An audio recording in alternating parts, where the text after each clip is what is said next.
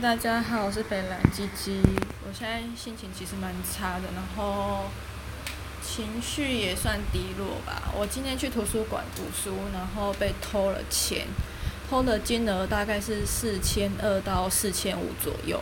那为什么我会觉得一定是在图书馆被偷呢？因为我昨天也有去找我朋友，然后我朋友是在另外一个图书馆当馆员。啊，昨天我去找他的时候，有顺便帮他买晚餐。那个时间我还要把钱包掏出来给钱。那那时候当然钱的数目都还在，所以到后来回家之后，我昨天背的是小包出门，然后我又把小包拿出来洗。那当下我都摸我的钱包，因为我的钱包是。材质是帆布袋，然后，呃，在摸的时候，如果里面的钱有对折，然后有放很多张纸钞的话，其实厚度是摸得出来的。那我昨天晚上在摸的时候，厚度也都是正常的。结果今天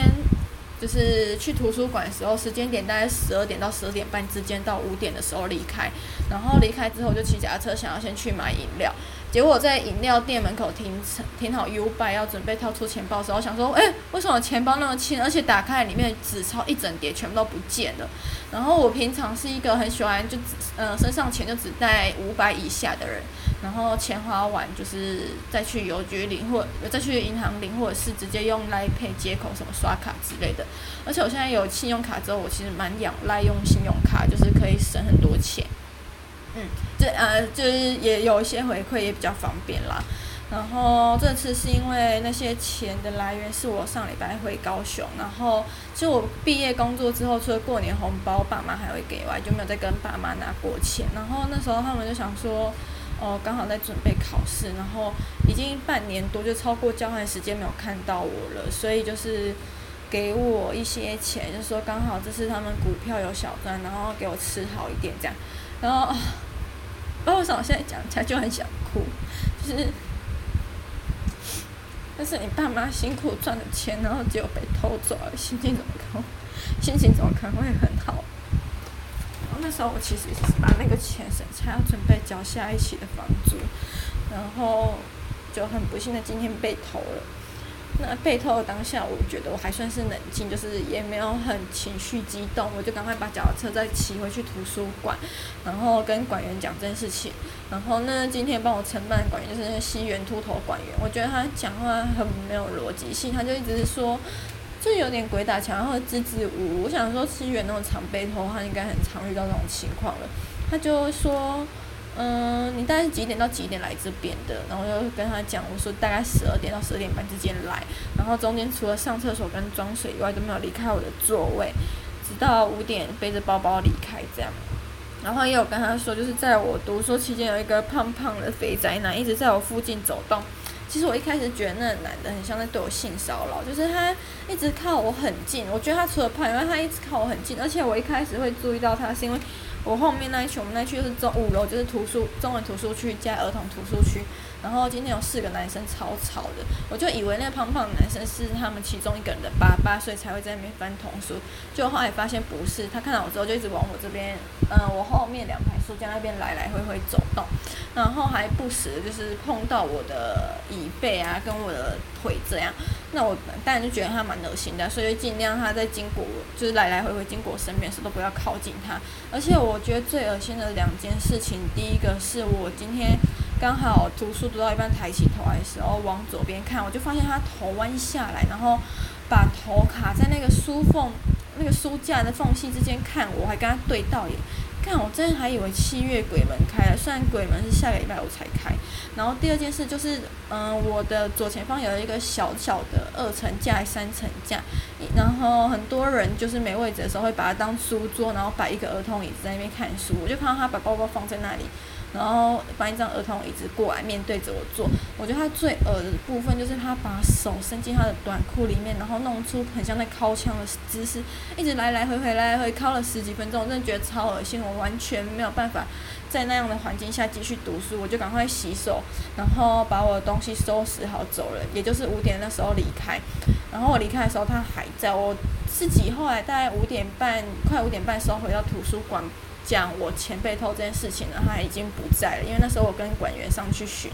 呃，就是很不幸，我那台虽然有一台监视器，只是我背靠的那个书架偏后一点点，所以我整个人跟包包也是往后移的。就因为那几公分距离，然后监视器就变成了拍摄死角，所以其实是拍不到我的人跟我的包。那我觉得，假如今天好啦，今天那个肥宅男真的是小偷好了，那他真的是一个蛮聪明的小偷，因为。昨天吃的太滞，然后加上喝的水又多，就是会一直利尿嘛，所以我起来上厕所跟装水的次数也蛮多的。我觉得他可能就可以利用那几次机会来来回回的，就是呃探看我的包包这样子。然后他躲在书架的那两个那两排书架也都是视觉死角。那我朋友有问我说，为什么一般人偷完东西都会赶快离开，为什么他还会留着，等到我离开过一阵子才离开？第一个，那时候我想，我就觉得他就是真的很恶心那种恶男在性骚扰，就一直想要对着一个女生，然后做一些很不雅的动作。第二个是，我觉得他是一可能是惯犯，就是你今天偷完东西，如果虽然是死角，但是很。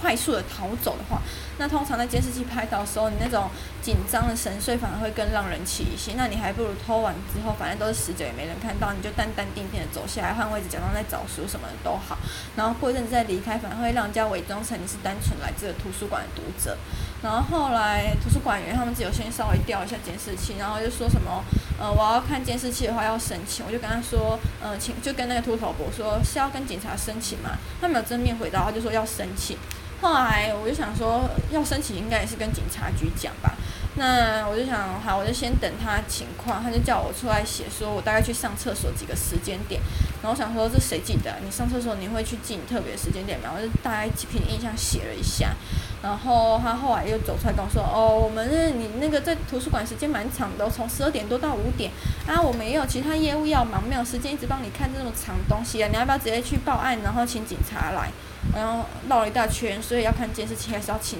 就是要做这些相关的动作，还是要请警察？那你一开始就直接请叫我，就是或者是我们直接当场请警察来不就好了？反正我就是心很累啦。然后那个管员秃头伯一直再三确认我说：“你中间真的都没有打开你钱包吗？”我想说，人在专心看书的时候，为什么要一直看着自己的钱？然后你要看着自己的钱，为什么不要回家看就好，还要特地跑到图书馆去看？唉总之就是心很累。然后我就跟我那个管员朋友讲，他就说他帮我看了一下西园图书馆。通常台北市立的图书馆是每半年就可以申请一次加装监视器。然后他查了一下西园图书馆是去年六月才申，呃，最后一次申请监视器的时间是去年六月。那我真的觉得还蛮傻眼的，因为今年二三月的时候有一个阿姨跟我说东西要小心，因为她的手机在这里被偷。好，今年二三月手机被偷，那到了六月应该是申请监视器的时候吧。可是西园图书馆却没有任何座位，然后今年七月底了，然后我的钱四千多，我这个月房租又部分的房租又被偷了，然后你们还是以一样的态度来看待这件事情，也没有要加装监视器的意思，那我真的觉得你们还蛮欠检举的。既然前面年初的时候有读者东西被窃，年终的时候又有读者被窃，那可见在西园图书馆这间分馆里面偷窃案应该不是一件。呃，司空呃，应该不是一件罕见的事情，应该大家都已经司空见惯了。可是你们在面对这些事情的时候，也反而没有在图书馆的死角加装一些安全防护措施，维护读者的安全，还有其他他人财物的安全的话，那我真的觉得，我就算检举，虽然一看很很明显检举就会知道是谁，但我觉得这样是为了大家好诶，就是如果你们没有被检举，那我觉得你们接下来也都不会申请加装监视器。我今天跟那个秃头博到五楼，我呃一点到五呃十点到五点坐的位置场勘的时候呢，我那两个小板凳都还在，我就直接把我的人还有物品原位，就是摆给他看我那时候是怎样的看书姿势啊，还有包包放在哪边这样。那我就问他说，他就直接说啊，这没办法，没办法，这里是死角什么的。你看，你看这里监视器只有一排，而且你这书架又往后什么的。我想说。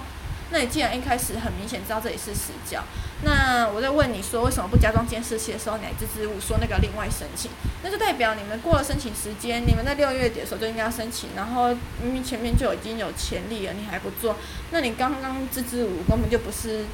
就是你不确定申请流程用什么的，你只是心虚吧，就是知道要申请，但又不想做这些事，所以才来害更多的读者受害。所以我觉得我这次一定要来检举西园图书馆，最大原因就是因为我觉得除了不单是我个人财务的损失，我也觉得我是在确保之后，其他人的财务损失也可以因为我检举而大幅降低。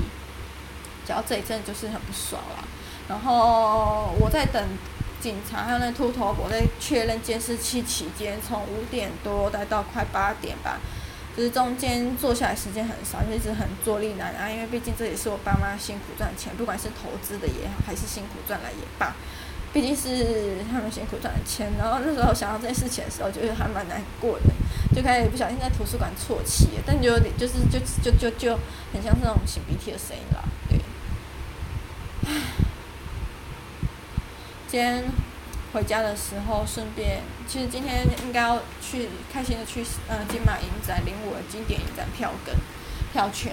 然后在半途中却发现钱被偷，又回来花了大概三个多小时处理这些事情，其实心情蛮沉重的。然后原本也想要把票卖掉来加减补贴，因为毕竟四千三也不是一笔小数字，对啊，嗯，后来想既然买。代表我跟这些电影有缘分，或许他们可以给我一些警示什么的，也说不定。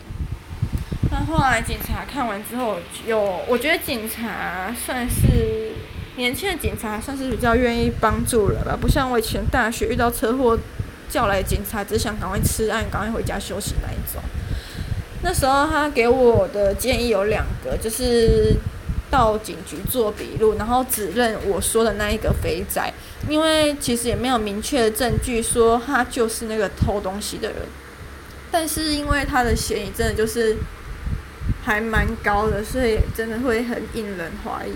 然后他跟我说，你在指认识他的时候，这样子警局就有权利把他约到警局约谈，然后当然他也有可能否认啊，或者是反咬我一口，说我诽谤什么的。所以想一想，没有明确证据，然后他要这边抵死不认，要反告他，反而是最麻烦。然后他就问我说：“那你要放弃指认吗？还是你要指认他？”其实警察感觉好像很希望我去指认他，因为我跟他说：“唉，没关系，我就认赔。”的时候，他就一直说：“你确定吗？你确定吗？你真的不要再想一下嘛。”然后他就给我他们分局的电话，还给我他的名字，说就是。如果还还想要的话，可以再联络他。然后我们今天一起下电梯的时候，我就要跟他说，因为感觉就是这样子算下来，好像我的钱其实追讨不回来的比例其实蛮高的。然后好像也真的就只能默认了，对啊。他们就说，嗯，虽然没有办法，但是还是可以试试看这样子。对啊，他就跟我说，他最近都上晚班，如果明天有空的话，其实还是可以去警察局做笔录。不知道，今天回家的时候经过龙山寺，然后心情蛮复杂，就是有跟神明拜拜一下，然后就说那是我父母辛苦赚的钱。对，希望就是可以赶快失而复得这样。